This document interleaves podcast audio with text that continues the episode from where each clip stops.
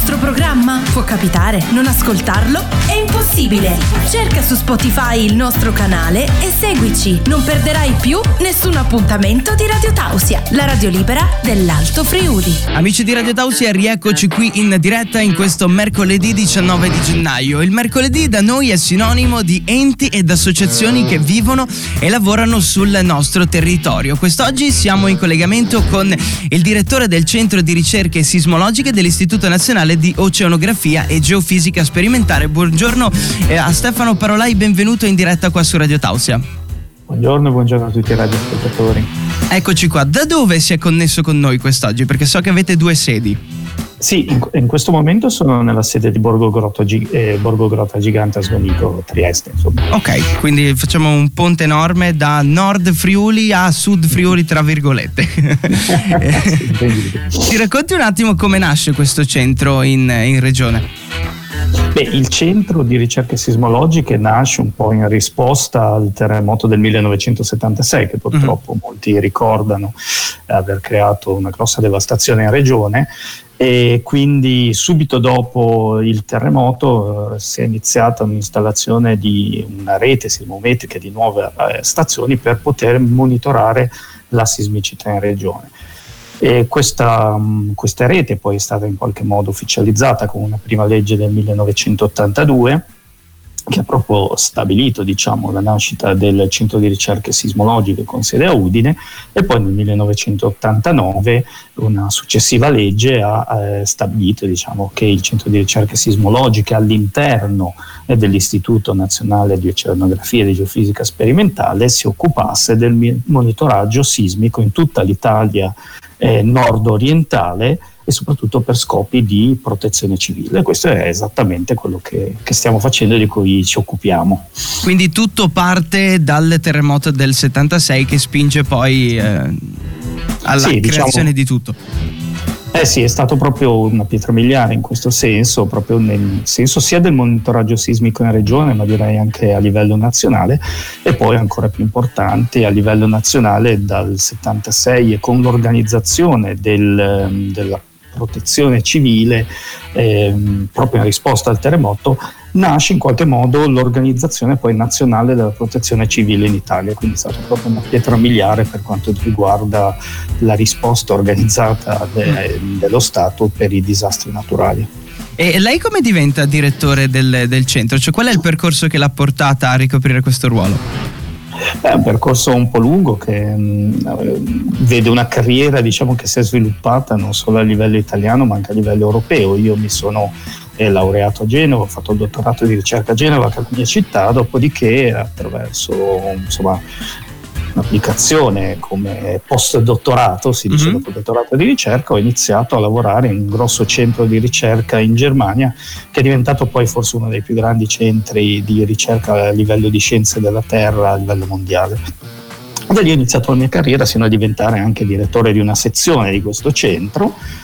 Ovviamente con la mia attività, che negli anni è sempre più diventata un'attività verso le applicazioni, quasi l'ingegneria, ehm, Eh, ho avuto tantissimi contatti, compresi con gli istituti italiani, istituti ottimi come l'Istituto Nazionale di eh, Oceanografia e Geofisica Sperimentale, e quando mh, si è liberata, diciamo così, una posizione da direttore, ho avuto la possibilità di applicare per questa posizione e sono stato poi selezionato per questa, questa posizione con, con grande gioia. Quindi è stato un rientro dopo tanti anni in un istituto prestigioso e con eh, diciamo anche un mandato poi istituzionale, come quello che dicevo prima, impegnativo ma anche affascinante. E lei è in carica per quanto?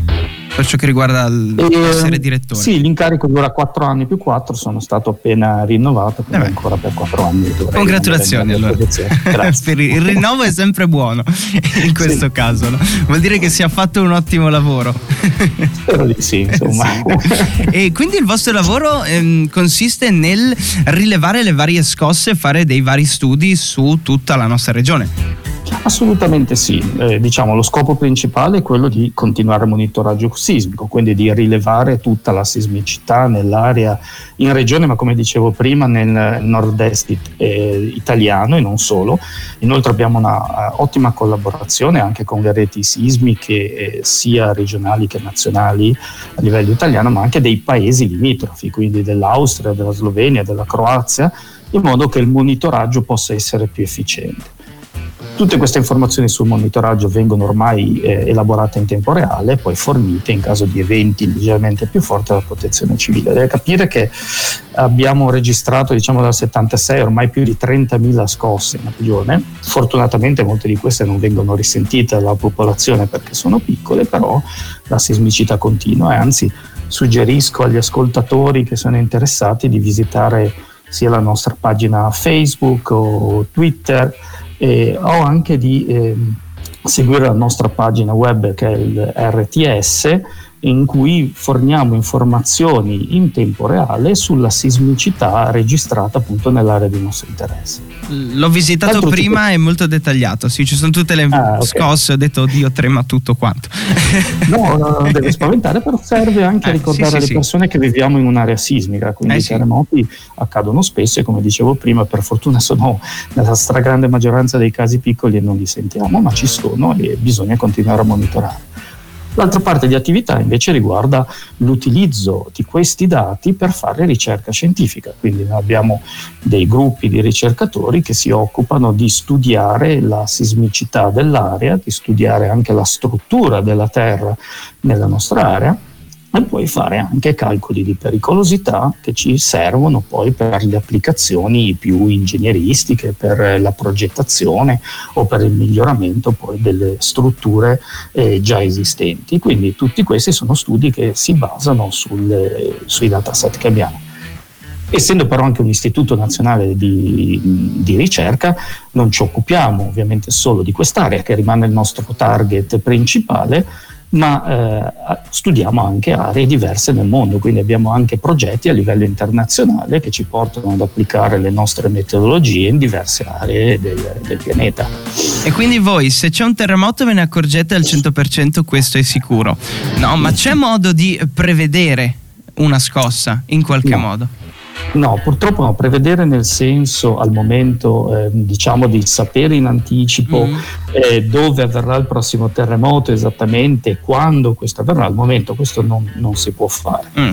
Esistono okay. però tutte delle stime diciamo di probabilità sia a corto periodo ma soprattutto anche a lungo periodo che ci dicono quale potrebbe essere la probabilità che ci sia un certo eh, evento sismico in un certo intervallo di tempo e questi sono le, i calcoli di pericolosità sismica che poi si utilizzano per calcolare anche quello che viene definito il rischio, cioè andare a capire quali potrebbero essere con una certa probabilità in un certo intervallo di tempo i danni alle strutture e anche i costi e questo è quello che viene fatto poi soprattutto a livello ingegneristico e serve anche per la pianificazione territoriale. Quindi Eh, esistono degli strumenti estremamente utili che ci consentono poi diciamo di mitigare il possibile impatto di un, di un evento. Ecco, poi nello specifico la vedo difficile, nel senso che la terra trema sì. quando vuole, quindi... Ah. Sì, diciamo che i, i nostri studi stanno cercando sempre più di capire il perché trema eh. e quali sono le condizioni che fanno tremare diciamo la terra e cercano poi di andare a capire soprattutto quanto può essere grosso questo tremore e quindi come possiamo agire soprattutto sulle strutture per poter evitare che questo diventi un danno per le persone. Ok, perfetto, abbiamo raccontato tutto quanto, quindi avete in mano la situazione sismica di tutta la regione e non solo. Se sentite un terremoto, probabilmente sul vostro sito è segnalato all'immediato o sì, subito, sì, sì, immediatamente. Sì, sì, sì, immediatamente. Quindi se avete Volevo dei dire... dubbi lì c'è tutto. Sì. Sì, sì, trovano tutte le informazioni gli ascoltatori, anzi alcuni possono anche interagire fornendo informazioni proprio sul, sul risentimento e queste informazioni poi sono molto preziose perché vengono anche incluse nelle nostre, nel nostro tipo di analisi. Quindi c'è anche un feedback diretto della popolazione, tra virgolette. Assolutamente, è estremamente necessario. Per noi che ci occupiamo di disastri naturali, soprattutto, un continuo contatto con la popolazione, quella che si chiama in inglese awareness, no? La, uh-huh.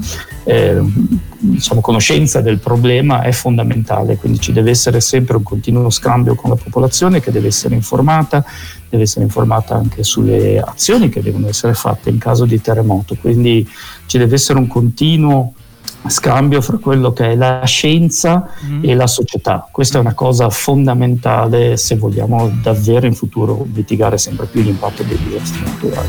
Perfetto, buone rilevazioni, non dico buon terremoti perché è meglio di no. Speriamo di no. E soprattutto buon lavoro e buona ricerca, e grazie di essere stato con grazie. noi quest'oggi. A presto. Grazie a voi. Ciao ciao. Buona giornata. Radio Tausia, la radio libera dell'Alto Friuli.